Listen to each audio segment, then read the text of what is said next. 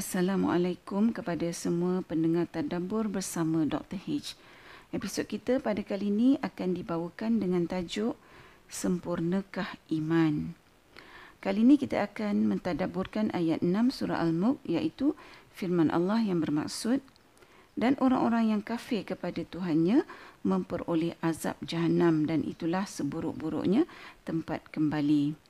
Uh, dalam tafsir Ibn Qasir dinyatakan bahawa bagi mereka-mereka yang uh, tidak beriman kepada Allah disediakan azab neraka yang mana uh, neraka ini merupakan pengakhiran yang paling buruk dan tempat kembali yang juga sangat buruk bagi manusia yang memasukinya.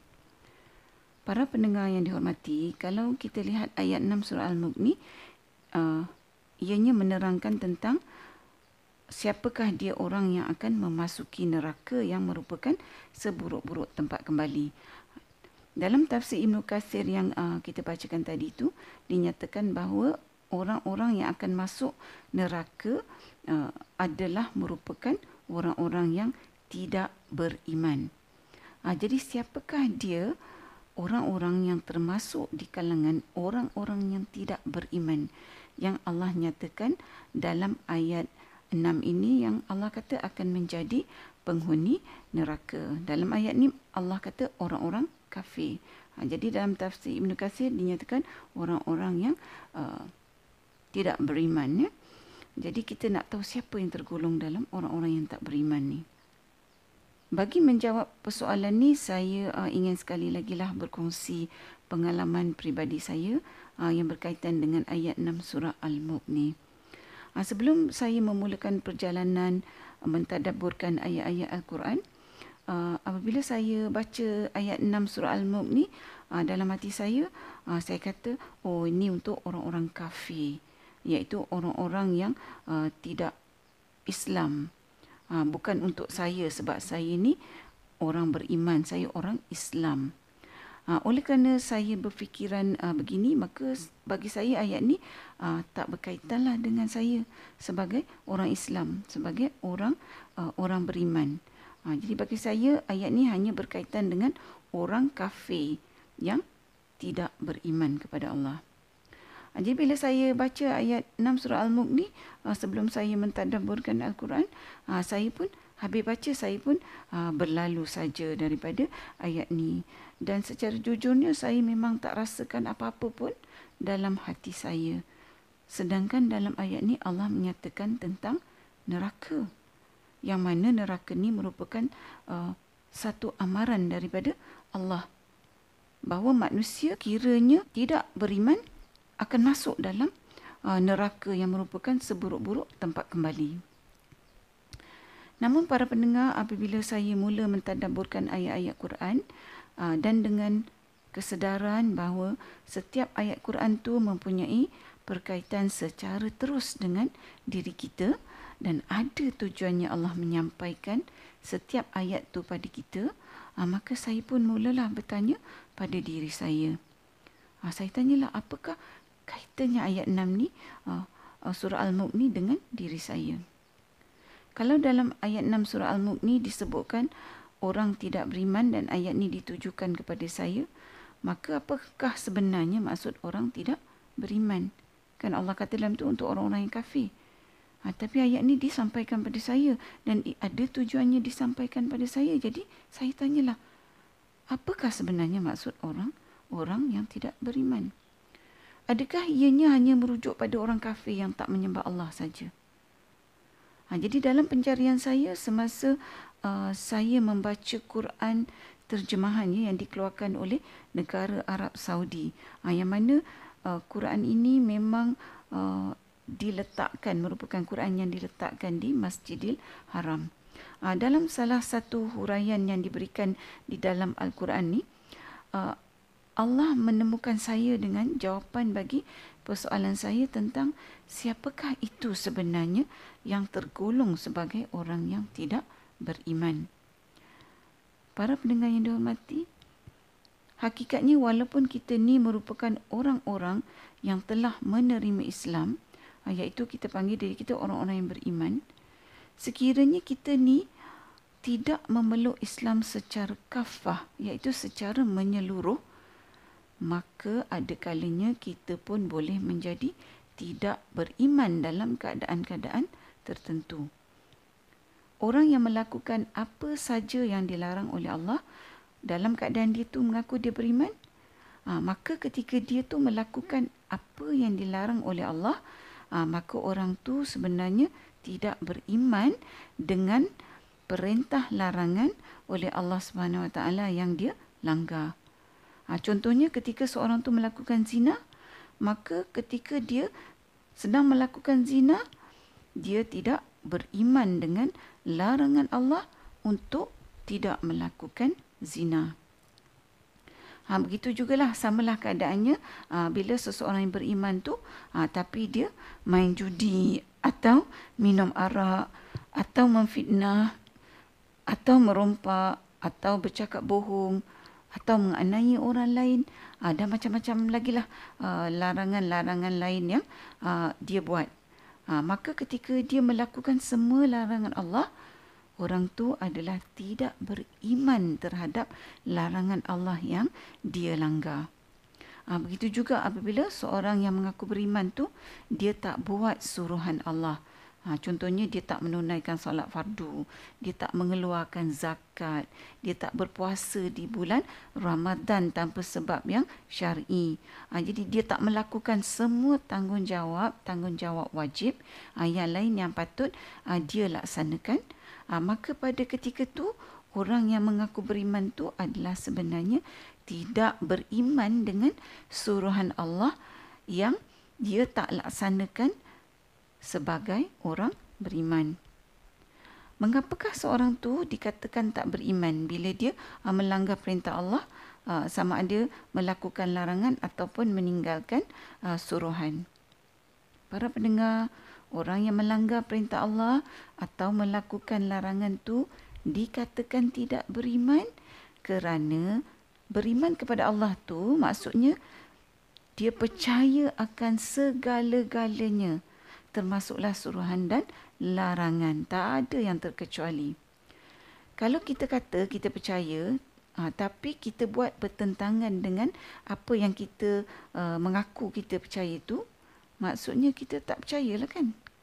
Kalau kita ni benar-benar percaya, kita akan buat ikut suruhan dan kita akan jauhi larangan seperti yang diperintahkan. Jadi maknanya kalau seseorang tu uh, yang mengaku beriman, dia mati sama ada ketika dia sedang melakukan larangan Allah ataupun dalam keadaan dia meninggalkan suruhan Allah yang wajib, maka orang itu mati sebenarnya dalam keadaan dia tidak beriman bagi perkara larangan yang dia lakukan ataupun bagi perkara suruhan yang dia tinggalkan orang yang tidak beriman di dalam perkara larangan atau perkara suruhan dalam keadaan uh, dia tu mengaku dia beriman keadaan ni tak menjadikan mereka tu kafir dari segi akidah ya. Uh, tetapi merupakan orang-orang yang tidak beriman dalam konteks uh, dia melakukan larangan dan meninggalkan suruhan.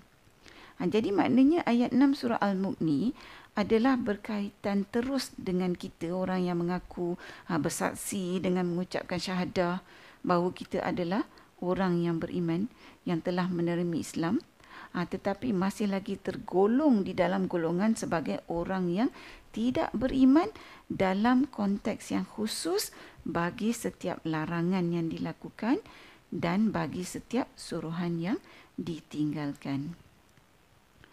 Ha, kalau adalah antara kita kan yang yang cakap, eh sepanjang hidup saya, saya tak pernah meninggalkan apa saja suruhan Allah.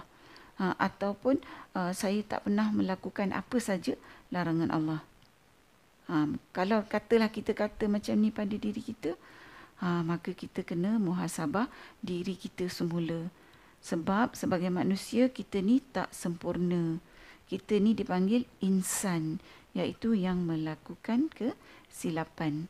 Ha, di mana pada satu ketika atau lainnya dalam hidup kita, syaitan tu berjaya menggelincirkan kita.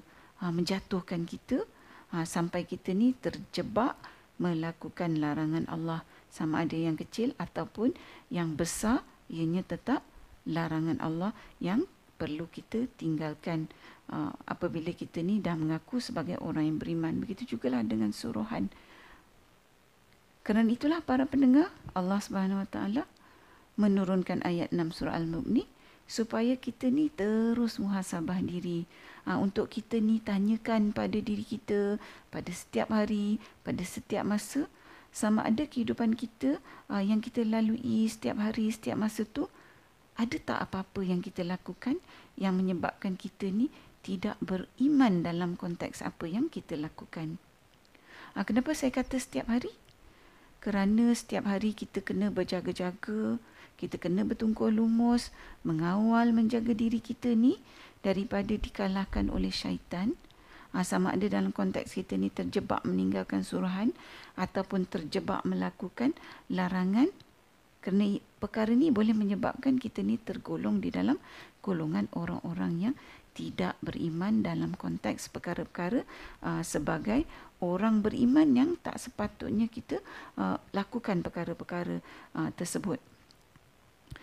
Oleh itu kalau sebelum ni kita baca ayat 6 surah Al-Mulk ni, uh, lepas kita baca kita terus berlalu ke ayat seterusnya dan ayat yang seterusnya, Ha, jadi mungkin hari ini merupakan uh, satu titik permulaan bahawa apabila kita baca ayat 6 surah Al-Mulk ni, ha, kita berhenti sebentar dan kita menilai diri kita. Para pendengar, uh, bukan saja ya apabila kita baca ayat 6 surah Al-Mulk ni kita berhenti sebentar menilai diri, malah ayat 6 surah Al-Mulk ni uh, sebaik-baiknya uh, sepatutnya kita bawa bersama dengan kita pada setiap masa, setiap hari. Ha, sebagai peringatan untuk kita ni memastikan bahawa perlakuan kita tidak menyebabkan kita menjadi orang yang tidak beriman dalam mana-mana konteks perlakuan kita. Kerana para pendengar, kita ni tak tahu pada hari yang mana, pada waktu yang mana Allah akan ambil uh, nyawa kita. Dan kita mahu apabila Allah ambil nyawa kita, pada ketika itu, pada hari itu kita ni dalam keadaan sepenuhnya beriman.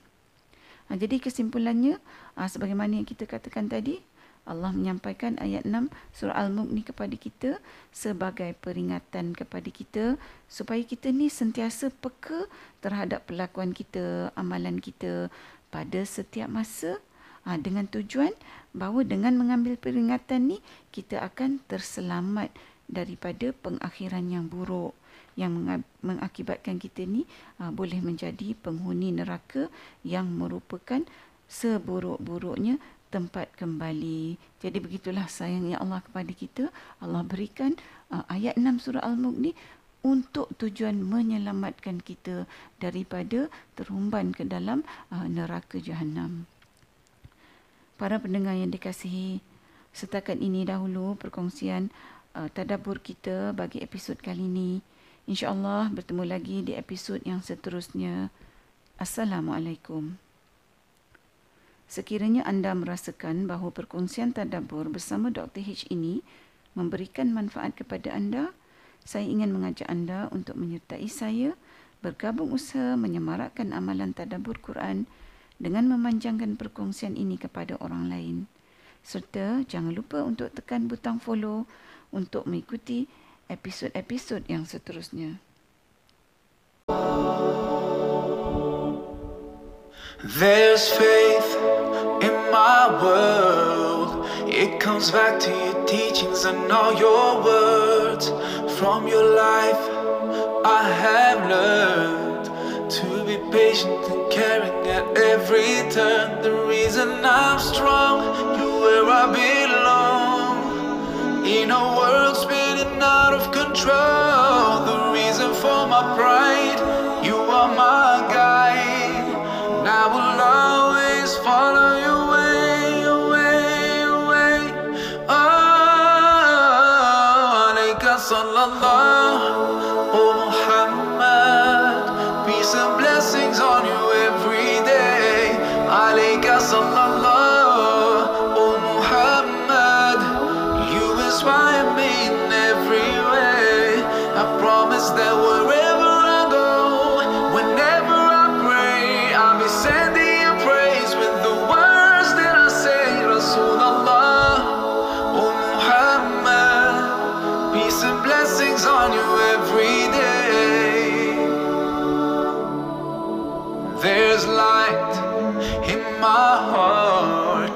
helps me find my way back when I've gone too far. When all my anger makes me blind, I remember your mercy for all mankind. The reason I forgive as long as I live in a world.